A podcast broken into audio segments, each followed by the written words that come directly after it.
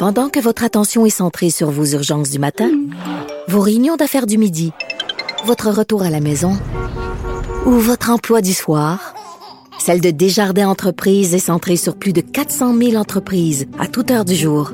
Grâce à notre connaissance des secteurs d'activité et à notre accompagnement spécialisé, nous aidons les entrepreneurs à relever chaque défi pour qu'ils puissent rester centrés sur ce qui compte, le développement de leur entreprise.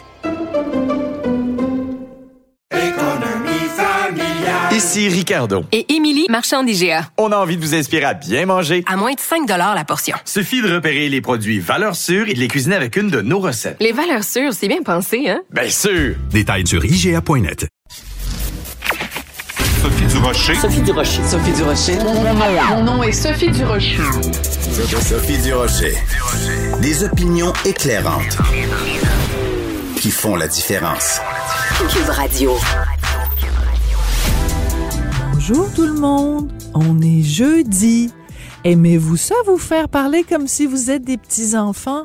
Ben là, c'est comme ça que la ministre de la Condition féminine canadienne elle parle aux talibans.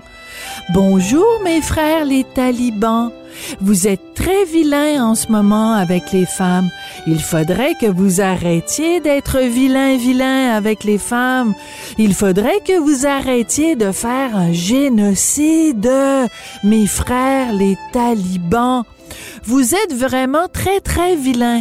Et là, si vous continuez à être vilains comme ça, mes frères les talibans, mon ami Justin va se fâcher contre vous. Moi, Monsef, Myriam, je suis née en Afghanistan et je suis très fâchée contre vous, les talibans. Non, il faut arrêter d'être vilain avec les femmes. » Non, mais écoutez, c'est ridicule, là.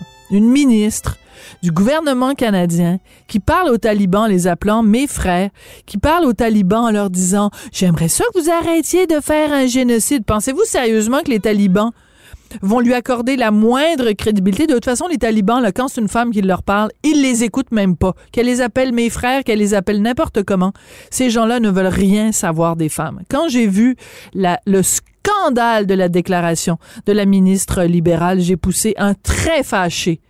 Mais scandalisé, ben voyons donc.